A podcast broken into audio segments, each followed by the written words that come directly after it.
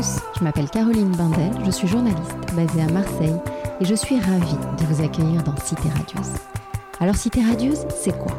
Une rencontre, une conversation avec des personnes venant d'horizons très divers mais qui ont en commun de faire rayonner une ville, Marseille.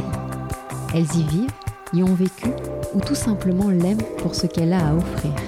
Marseille est lumineuse, bouillonnante, arlequinée, agitée. On l'aime autant qu'on la déteste, parfois, parfois seulement. Aujourd'hui, mon invité est Patrick Bosso. Humoriste, comédien, il tourne actuellement avec son spectacle Sans accent, dans lequel il revient sur ses débuts, sa famille, son métier et sa notoriété. Son accent, il l'a toujours parfaitement assumé et il est aujourd'hui sa marque de fabrique. Avec lui, nous sommes revenus sur son enfance marseillaise, sa formation, ses débuts, ses one-man shows et son envie désormais de prendre le temps d'écrire pour lui et pour les autres. Je vous laisse découvrir notre conversation. Salut Patrick Bonjour. Ravi de te recevoir dans Cité Radieuse. Alors nous sommes au Mamo, sur le toit de la Cité Radieuse, euh, imaginée par le Corbusier. Alors bon, c'est pas du tout ton choix, on a choisi cet endroit parce que c'était calme. Oui. Est-ce que tu peux juste me décrire pour celles et ceux qui nous écoutent ce qu'on voit d'ici? Alors, euh, à part toi? Ouais. On voit, euh, en fait, ce que j'adore, c'est que j'ai l'impression de regarder une télé, euh, puisqu'il y a juste une fenêtre euh, devant moi, carrée, là, rectangulaire, et donc avec des nuages et un ciel bleu magnifique. Et comme il y a du vent, on a l'impression que les nuages, ils cavalent un peu, quoi. Et, donc voilà. Et je dois dire que c'est une de mes activités préférées, vraiment, de chercher à quoi ressemblent les nuages. Euh, J'adore ça, mais vraiment. Et du coup, on est gâté à Marseille parce qu'avec le vent, chaque fois, ils prennent une forme allongée, différente, quoi. Et, euh, et donc voilà, quoi. Et, euh, Ça, un ça te jour, plaît j'étais- Ouais, un jour, j'étais chez des amis qui ont une belle baraque comme ça. Et puis j'ai dit à la, à la femme de mon ami, j'ai dit, ah là, regarde ce nuage. Et tu as dit, mais toi, t'es le seul ici, avec tout ce qu'il y a autour, À qui regarder regarde les les nuages. nuages. Voilà donc ce que je vois d'ici. Et de chez toi, tu vois quoi?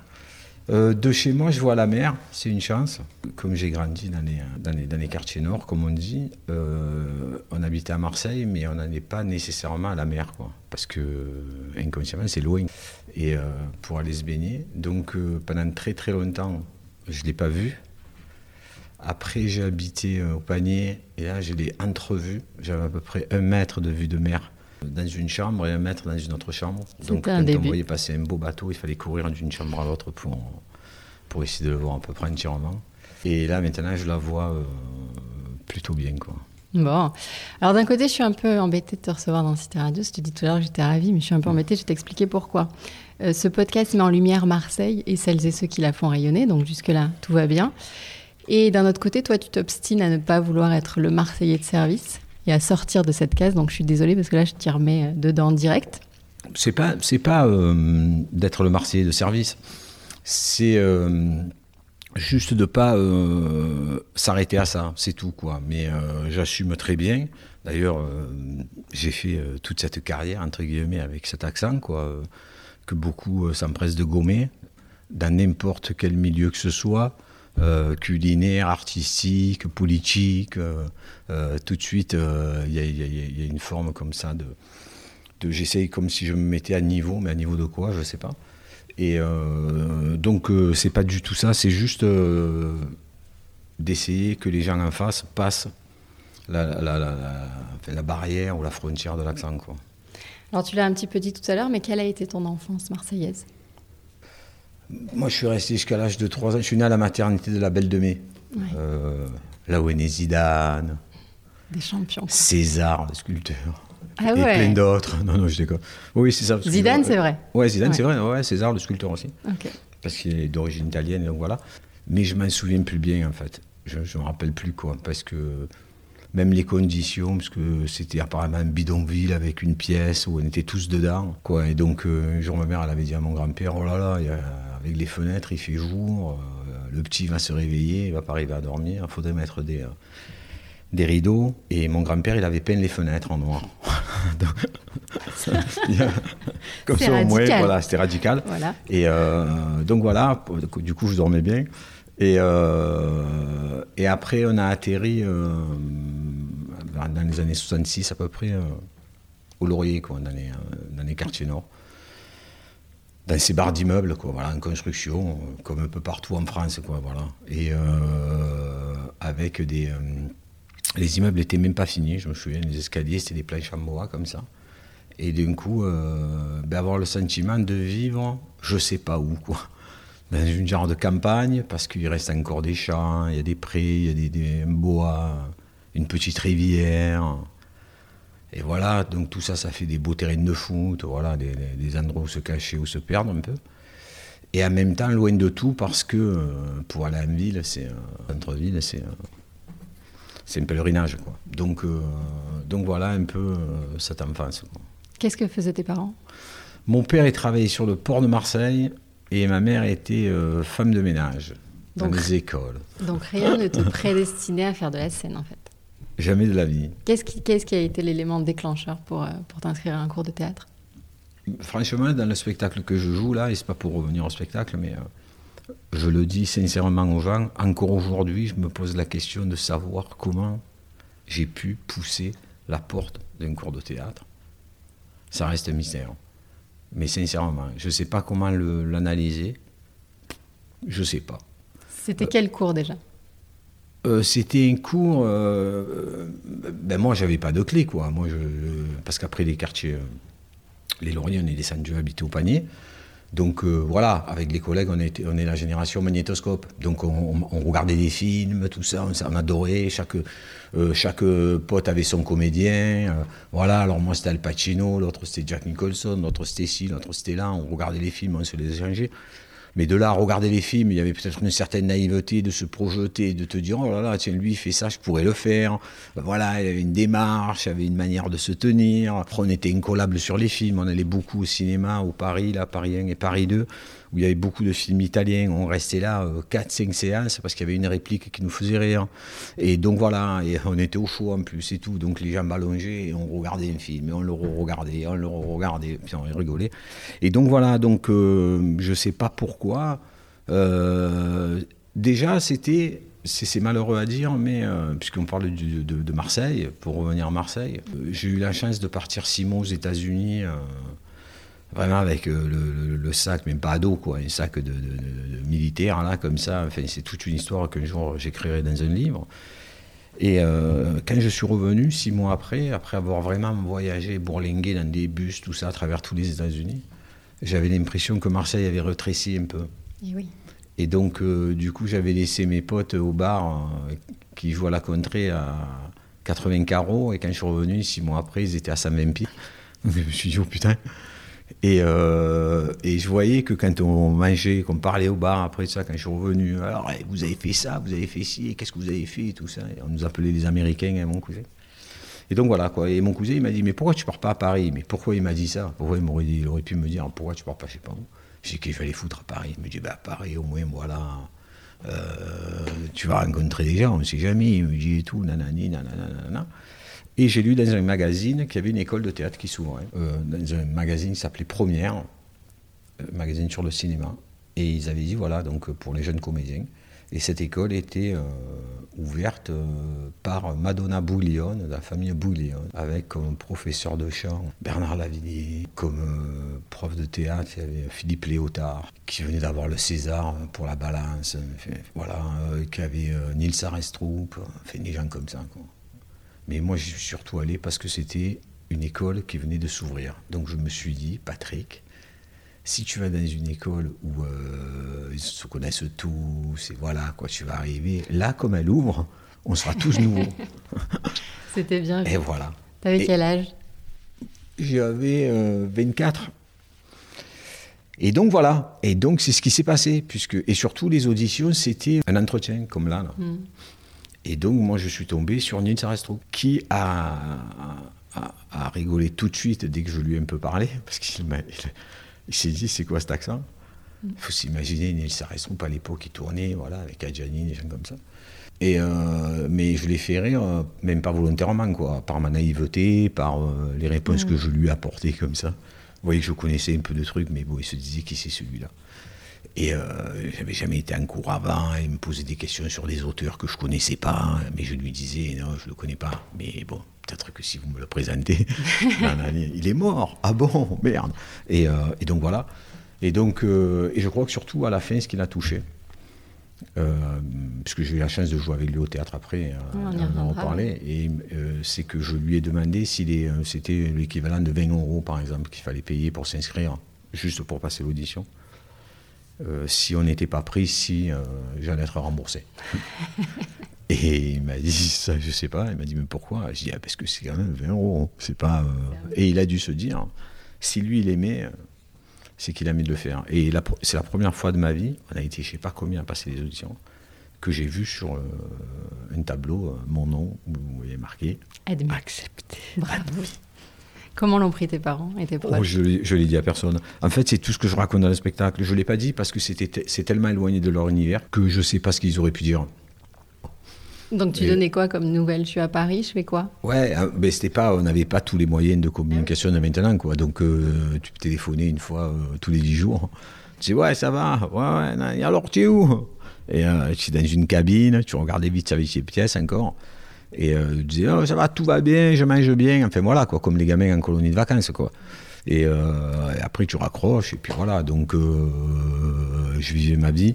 moi, je travaillais à la mairie, j'avais demandé ma mutation à Paris. Donc, c'est le, seul mec au monde qui a fait ça. Généralement, les gens veulent venir dans le sud, donc moi, je suis allé à Paris. Donc, ils ont accepté tout de suite. Et j'avais quitté la mairie parce que ça, voilà, ça, je m'étais disputé tout ça, quoi. Donc euh, mes parents ils pensaient que je travaillais encore à la mairie, ça les rassurait. Et ils l'ont compris quand alors? Que tu faisais de la comédie euh, Que j'allais dans les cours, tout ça, je sais plus, franchement. Ça s'est fait un peu naturellement, après voilà, quoi. Après c'est plus par les collègues, plus. Parce qu'ils me disaient, mais qu'est-ce que tu fais à Paris? Alors après, je ne voulais pas leur mentir, j'étais au cours, comme ça. Ah bon, tu prends des cours, comment il est Philippe Léotard, et voilà. Euh, moi, j'allais de surprise en surprise, je, voyais des spectacles, je... ça allait vite, quoi, parce que j'avais la chance que à l'école, on avait des invitations pour aller voir des pièces de théâtre et tout ça, donc euh, j'y allais à toutes, moi, parce que comme j'habitais dans une chambre de 3 mètres carrés, autant qu'à faire, autant être au théâtre, c'est plus grand. Et donc j'allais voir des pièces, jouer en danois, j'allais voir ah Ah ouais, à, au théâtre de Bobigny, au théâtre de je sais pas quoi, au théâtre de, théâtre national, des scènes nationales, à la comédie française. J'allais voir des trucs que je comprenais absolument pas. Il me manquait beaucoup trop de vocabulaire. J'étais trop. c'est pas possible. Je comprenais, je voyais pas ce qu'il voulait dire, quoi. Mais j'étais assez euh, subjugué par ça, quoi. Ça me plaisait. Donc, euh, du coup, je crois que c'est cette curiosité aussi qui a fait que après, euh, je me suis accroché, quoi, pour pour essayer moi aussi d'y arriver. Quoi. Ta première vraie scène, du coup, c'est quoi? Et c'est quand? Ma première vraie scène, c'est. Euh, en tout cas, celle qui m'a marqué, c'est presque un piège parce qu'un jour, Nils, il me dit à Restrup, on était dans, parce qu'après j'allais dans un restaurant où il m'amenait tous les soirs là-bas, dans un truc euh, sous les voûtes là-bas à Paris, il y avait enfin, plein de comédiens, quoi, que, enfin, je ne veux pas dire les noms, mais tous les comédiens du cinéma français des, des années 80, là, voilà, qui étaient là. Et ça discutait, ça buvait, ça rigolait, tout ça. Et donc, euh, il m'avait pris un peu sous le râle, quoi. Et euh, c'était tous les comédiens un peu fada, quoi, tous les potes de Nils. Euh, les Villeray, tout ça. Oh putain, on rigolait. Et, parce qu'ils étaient jeunes à l'époque, et donc voilà. Et donc, un jour, ils m'ont dit il y avait la possibilité d'avoir le, théâtre de la Renaissance à Paris. Et ils m'ont dit écris un spectacle et tu joues un soir là-bas, quoi. Putain, la Renaissance, c'est 800 places. Moi, j'étais jamais monté sur la scène. Et donc, euh, avec euh, Eric Métayer, je me souviens, sa femme et quelques amis, au Sherwood, comme ça, dans un restaurant, on écrivait. Euh, on a écrit un spectacle comme ça. Ouais. Et on a invité des potes et tout ça avec Lucien Jean-Baptiste, un comédien, celui, et réalisateur aussi. Ils ont invité tellement de monde que c'était plat craqué. Et j'ai joué mercredi soir parce que les autres soirs c'était Philippe Cobert qui jouait. Et c'est drôle parce que c'est lui la première fois que j'ai vu sur scène et qui m'a tellement marqué et joué là. Quoi. Et ils m'ont vu, ils m'ont dit, mais t'es sûr, t'as pas peur, hein, parce que eux, ils pensaient qu'il allait y avoir 200 personnes. Quand ils ont vu qu'il y avait du monde au balcon, tellement que tout le monde s'était bougé le cul pour inviter du monde. C'était gratuit, hein, mais enfin voilà, quoi, ils sont tous venus. Et ça, c'est le premier souvenir marquant que j'ai eu de ma vie, quoi. Non. Non. Mais par contre, je, je, je sais pas, j'ai jamais sauté en parachute, mais euh, je serais incapable de raconter cette soirée maintenant. J'ai l'impression de l'avoir vécu en apnée. Et euh, L'adrénaline. Ouais, un peu quoi. Bon alors depuis One Man Show, théâtre, euh, cinéma, tu t'es fait un nom dans ce métier. Tu es désormais connu. Ouais. Et c'est d'ailleurs le point de départ de ton dernier spectacle Mmh. qui s'appelle Sans accent. C'est ce jeune homme qui te demande comment fait-on pour être connu comme métier. C'est ça? C'est vrai ça? Ouais, ouais. Ouais. Bosso, on fait comment pour faire reconnu comme travail Il m'a dit. Et donc la phrase, elle m'a fait, elle m'a fait rire, autant qu'elle m'a touché. Ça m'a fait drôle, comme il me l'a demandé. Elle m'a dit, oh, Bosso, mais comment on fait pour faire reconnu comme travail? Et donc voilà, Tu lui as répondu quoi? Par mon parcours en fait. Par le Parce travail qu'il n'y a pas de porte de, de, de- de trucs, quoi. il n'y a pas de... Ouais, le travail, mais le, le travail, souvent, ça, ça, ça implique un truc euh, laborieux et tout ça, quoi. Moi, je... je- franchement, si j'ai une chance, quoi, j'ai jamais eu l'impression de travailler, quoi. J'étais curieux, de cette curiosité, je m'en suis servi. Après, voilà, quoi, de, de faire les choses sans avoir l'impression de les faire, mais de les faire. Par exemple, quand je disais tout à l'heure que j'allais voir des pièces en danois ou euh, des pièces hollandaises, je me souviens, j'étais pas obligé de faire ça. J'aurais pu rester chez moi, regarder la télévision. Mais euh, j'avais cette curiosité de voir. J'ai vu des merdes, pardon, j'ai vu des trucs extraordinaires, des, des, des- machins. Je me suis dit, oh là là, l'imagination qu'ils ont ces gens. Alors on peut faire ça, alors quoi. Ah ouais, putain. Donc du coup, tu sors de là, t'es gonflé, tu te dis, oh putain, j'ai vu un truc, je pensais pas que ça existe. Ces gens, je les aime sans les connaître. Euh, voilà quoi. Donc euh, après la curiosité, et dans n'importe quel domaine que ce soit quoi. Donc c'est plus la curiosité d'être ouvert, de pas avoir de préjugés, de ne pas se dire oh là là, est-ce que pourquoi? Non, vas-y, ben fais-le. Et après tu verras quoi. Et donc euh, et ça, je peux pas considérer ça comme un travail quoi. C'est juste comme une, une c'est plus au sens large une manière de voir la vie, je trouve. Tu disais ces gens, je les aime sans les connaître. Mm. Euh, T'as besoin d'être aimé, toi? Mhm. Tu fais ce métier aussi pour ça? Oh ben, je pense que tous les comédiens, c'est multiplié par euh, ce qu'on recherche chaque fois. C'est comme euh, des fois, euh, on donne rendez-vous à quelqu'un. quoi. Quand on est amoureux, là, tu donnes rendez-vous le soir à 800 personnes, à 900 personnes.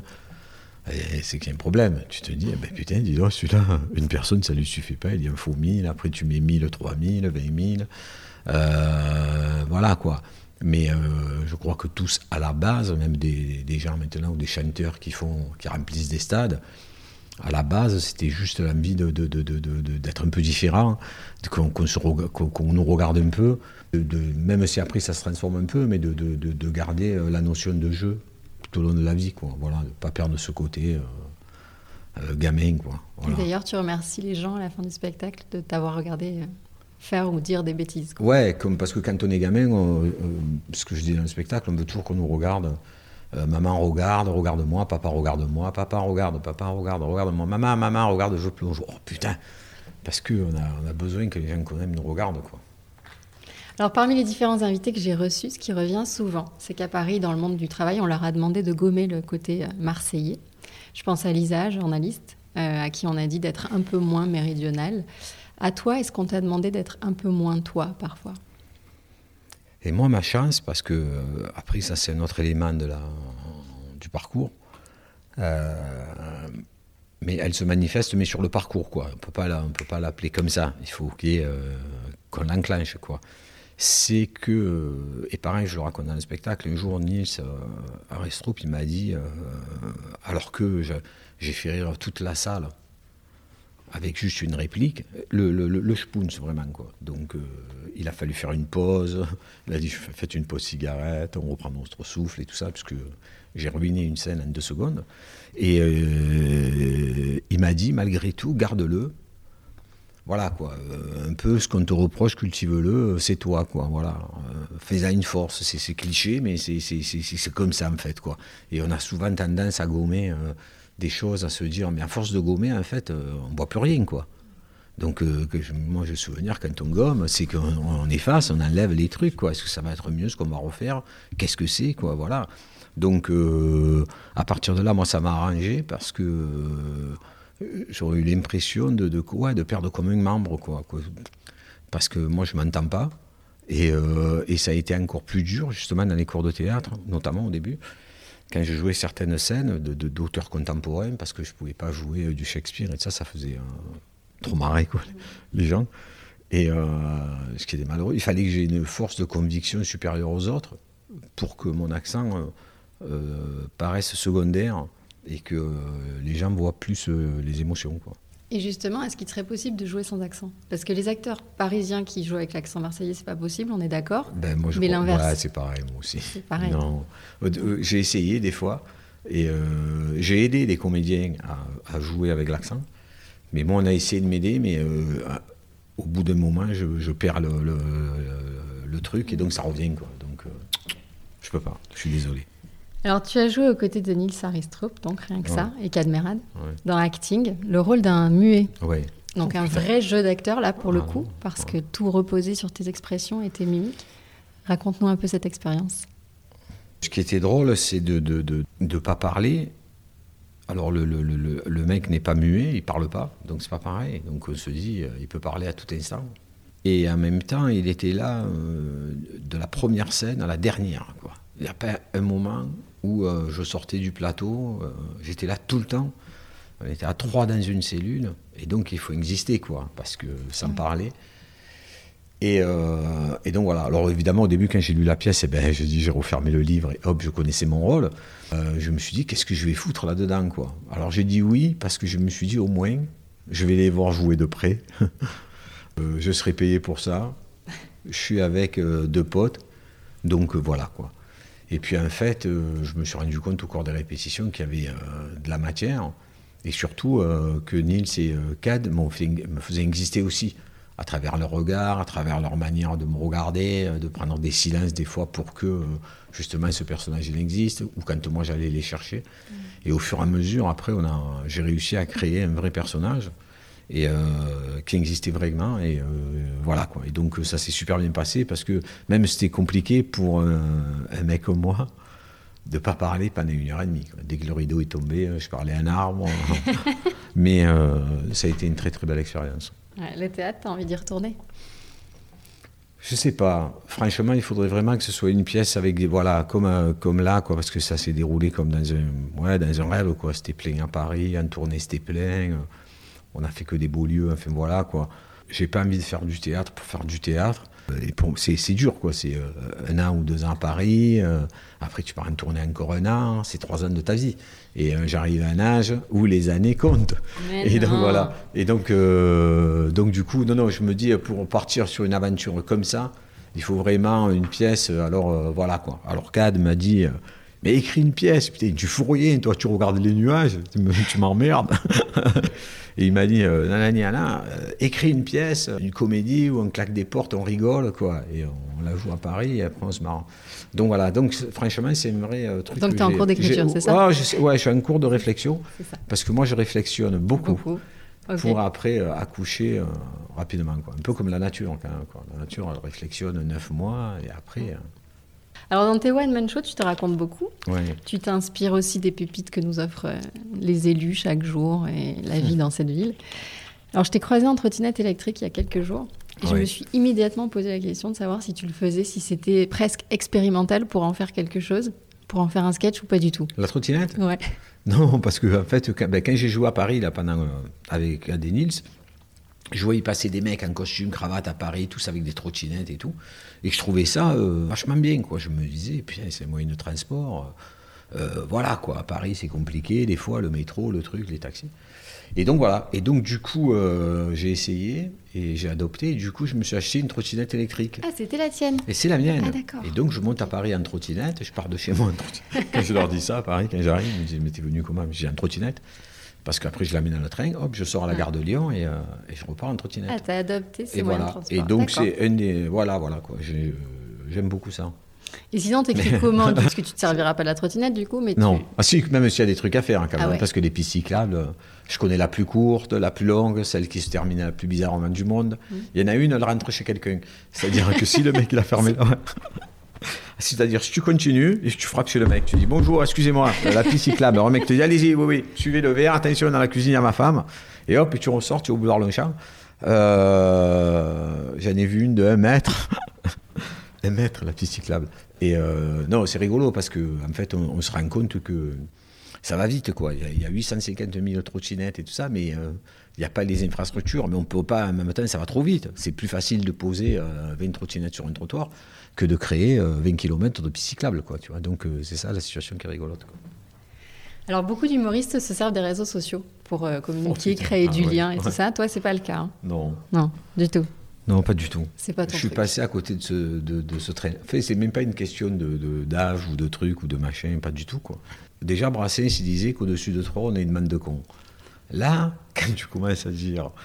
Euh, voilà, on voit quoi. Bon, en même temps, c'est bien parce qu'on voit comment ça permet les gens de se mobiliser en, quelques clics. C'est capable de, de, de, belles, de belles choses, quoi mais c'est capable aussi de tellement de mauvaises choses, quoi. Et puis on parlait de gommer, là j'ai l'impression que ça lisse, parce que tout, le monde, euh, tout le monde a peur. J'ai l'impression que tout le monde est comme dans une tranchée et que personne n'ose trop sortir la tête, quoi. Donc tout le monde reste un peu dans la tranchée. Euh, on ne sort pas trop la tête parce qu'on se dit dès que je vais sortir, je vais me prendre, euh, je sais pas quoi là, euh, sur Internet et tout ça. Donc hop, tu te recouches.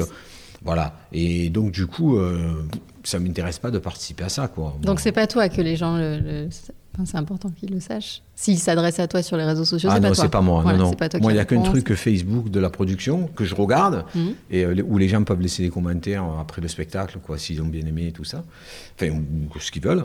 Et, euh, et, moi, que je regarde ça le lendemain parce que j'aime bien euh, savoir ce que les gens ont pensé du mhm. spectacle. Mais à part ça, non. Quoi. Les, franchement, je comprends. Hein, moi, je, je suis ami. Il y en a qui le maîtrisent tellement bien. Camille Lelouch, quoi, c'est une copine à moi. J'en parle avec elle et tout, c'est impressionnant. Quoi. Elle va chez le dentiste, elle se filme, elle va là-bas, elle se filme, elle fait truc, elle se filme tous les jours. Après, il y a une genre de, d'addiction parce qu'il faut le, il faut le, faut le, faut le nourrir, ce, mm. cet animal-là. Quoi. Il faut lui donner à manger tous les jours quand il mange. Et donc voilà. Quoi. Et donc, euh, donc non. moi, j'ai du mal à me donner à manger à moi-même. Ça suffit. Ça suffit. Alors, tu vas jouer au silo le 14 juin prochain à la maison. Ça change quelque chose de, jouer chez soi? Ah oui. Ça fait bien, ça fait du bien et ça fait peur en même temps. Mais ça fait du bien, mais ça fait peur. Mais ça fait du bien. Mais ça fait peur parce que il y aura des amis, la famille mmh. ou oui, là, j'ai joué au gymnase déjà. Et puis non, j'ai plus de pression que j'avais au début, euh, la première fois, quand tu joues. Euh, mon pauvre père était venu en costume, avec le manteau sur le bras, comme ça. Mmh.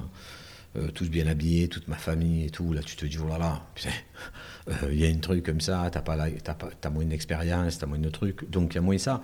Mais euh, c'est plus, non, non, c'est plus, euh, ben, c'est un rendez-vous, c'est chez toi, quoi, c'est ta famille, enfin, ta famille, voilà, c'est les gens que t'aimes bien. moi, à chaque fois que je joue ici, je touche du bois, comme on dit, les gens sont là, quoi, voilà, là, on va être plein au silo, donc voilà, quoi, donc chaque fois, je me sens une responsabilité. Et en même temps, voilà, quoi, la, peur, elle vient un petit peu de là, mais en même temps, euh, c'est une peur qui motive. Quoi. Tu rêves de quoi après ça? Après le silo? Après, ouais. Le sila, le silu, le silu. Non, franchement, je rêve un peu de. Pour, euh, non, je sais pas, parce que là, ça fait depuis un moment quand même que je crache du feu, que je fais des claquettes, et, euh, voilà. Et donc, là, j'aurais plutôt envie d'écrire. J'aimerais bien un jour voir une pièce que j'ai écrite, jouer. Mais je ne sais pas si je vais, je vais y arriver, mais c'est un objectif. Quoi. Je, Et, euh, et, un bouquin. Ouais, ça tu disais tout à l'heure. Ça fait depuis un moment, quoi. Et donc, Ton euh, histoire J'ai un peu des, euh, des voilà, j'écris comme ça, comme un feignant de temps en temps, des bouts de trucs, des pistes, des machins. Et, et ça fait plusieurs fois qu'on me, me, le demande en plus et qu'on me dit, mais vas-y, fais-le et tout ça, quoi. Et donc là, je trouve, comme je suis pas non plus euh, débordé euh, de demandes au cinéma. Et comme j'ai dit à, des chaînes de télé, non à chaque fois qu'on me propose un policier ou un gendarme, j'en peux plus. Depuis les Voilà, j'ai dû me faire tous les, tous, les équipements, le képi, la casquette, le chapeau, le, le, casque de moto, tout sur la tête. Donc voilà, donc du coup, ça me laisse du temps pour faire ce que j'ai envie de faire. Donc on attend. Oui, attendez-moi. Alors comme tu le sais, la tendance est au débat participatif. Donc moi, j'ai pas hésité à solliciter les personnes qui nous suivent, euh, qui me suivent sur Cité Radieuse. Alors il y a quelques questions. Il y a Stéphanie qui voulait connaître un de tes endroits préférés à Marseille. Et pourquoi? Euh, En fait, je, suis bien partout, mais euh, un de mes endroits préférés, j'allais dire, Ça demande réflexion, hein, t'as vu Mhm. Ça veut dire à quel point Marseille. Il y en a il y a- il y a- tellement. Voilà. Ouais, c'est ça. C'est ça le truc. Non, alors moi, ce que, j'adore, c'est euh, le matin partir de, la Pointe Rouge, quoi.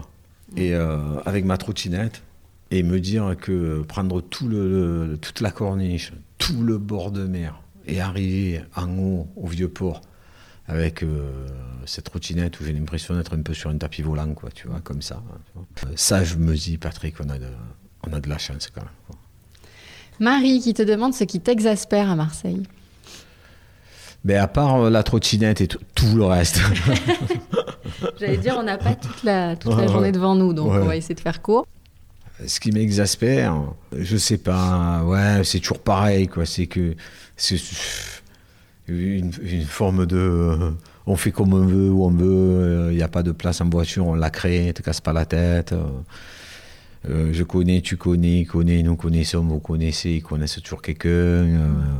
Enfin voilà, un peu tout ça qui fait que qui fait le charme, mais en même temps qui fait que euh, des fois ça, voilà quoi. Mais euh, en même temps, je suis pas euh, le premier à donner l'exemple, donc voilà.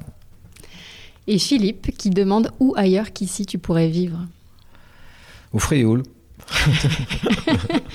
Ouais, pas très loin. T'as vécu 26 ans à Paris quand même. ouais, ouais, ouais, c'est vrai. Non, non, moi, je, franchement, j'adore Paris. Non, non. Mais j'y suis allé à un âge où euh, il faut être à Paris, moi, je trouve. 23, 24 ans, il y a tout qui brille. euh, tu découvres tout, voilà, personne n'y porte de jugement, personne te connaît, t'es sorti de ton quartier où à peine tu mettais un truc différent, un peu un pantalon rouge, tout le monde te disait mais qu'est-ce que t'as mis un pantalon rouge, pourquoi faire? Donc voilà, donc du coup tu restais un peu dans, dans la tranchée, comme on dit, et là d'un coup, tac, hop, une explosion, tout le monde, des fadas, des gens, mais euh, de tout horizon, euh, de toutes villes différentes, donc ça fait que du coup c'est c'est un peu là qu'il fallait être. Mais après, euh, arrivé à un certain âge... Là, tu rien dois plus vivre ailleurs. Non, pas du tout. Alors pour finir, le traditionnel questionnaire de Cité Radieuse. Aïe, aïe, aïe, aïe. Aïe, aïe, aïe. Si Marseille était une image, Ça serait. euh, Ah non, une image ou un tableau, on pourrait dire, ou quoi le, le- Ce que tu veux, Ça serait le- le- le bleu de. hum, Klein. De Klein. si Marseille était une chanson, Ça serait. euh, Il en faut peu pour être heureux, vraiment trop peu pour être heureux. Il faut se satisfaire du nécessaire. Un peu de. Euh, et de frères qui nous fournir la nature. Quelques rayons de miel et de soleil. Je dors d'ordinaire dans mon cabanon. et les calanques sont ma maison. Voilà, toutes les sardines de la Méditerranée butinent pour moi sur le barbecue. Avec tous mes amis, on se retrouve. C'est bon, venez, vous verrez avec nous. parfait. Si Marseille était un film, Euh, Vincent, François, Paul et les autres, c'est un film de, de, de- de Claude Sauté.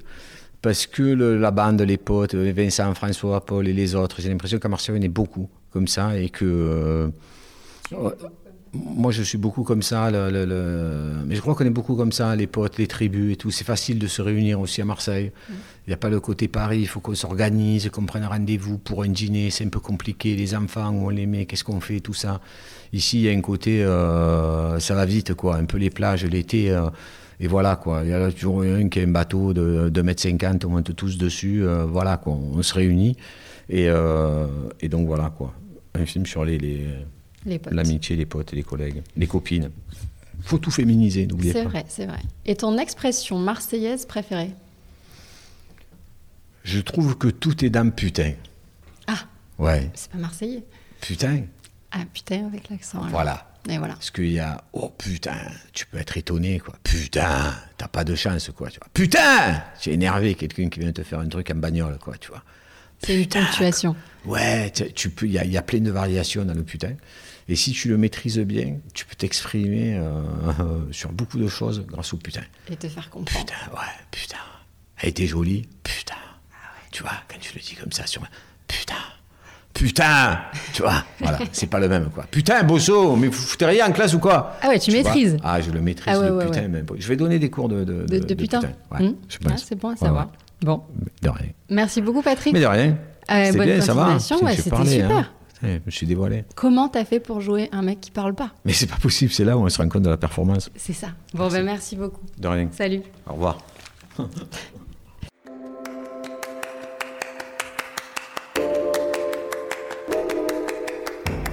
Voilà, c'est terminé pour aujourd'hui. J'espère que cet épisode vous a plu. N'hésitez pas à me faire vos feedbacks et à laisser des commentaires. Abonnez-vous sur iTunes ou au chat pour ne rater aucun des prochains épisodes. Et d'ici là, portez-vous bien. Salut